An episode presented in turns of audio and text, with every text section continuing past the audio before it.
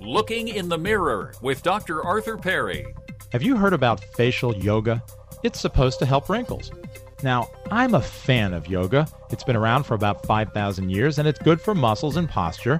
It's a stress reducer and it helps concentration and might even help with high blood pressure.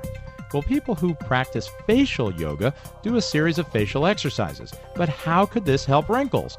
Wrinkles are a result of repetitive movements of the muscle under the skin. The skin actually thins after years of movement and then cracks like a worn piece of cardboard. The more you move your skin, the more wrinkles you get. And that's why Botox works. Botox stops the muscle from moving and the wrinkles actually heal. So, how about those yoga facial exercises? They make no sense at all. In fact, they're counterproductive. Facial yoga followers have it 180 degrees wrong. They're making the wrinkles worse. This is Looking in the Mirror with Dr. Arthur Perry. Losing your hair is bad news. Denial doesn't help. I'm Brian Reichenberg with exciting news. If you've been waiting for science to create a miracle, our lab in Italy has just released Kevis 8.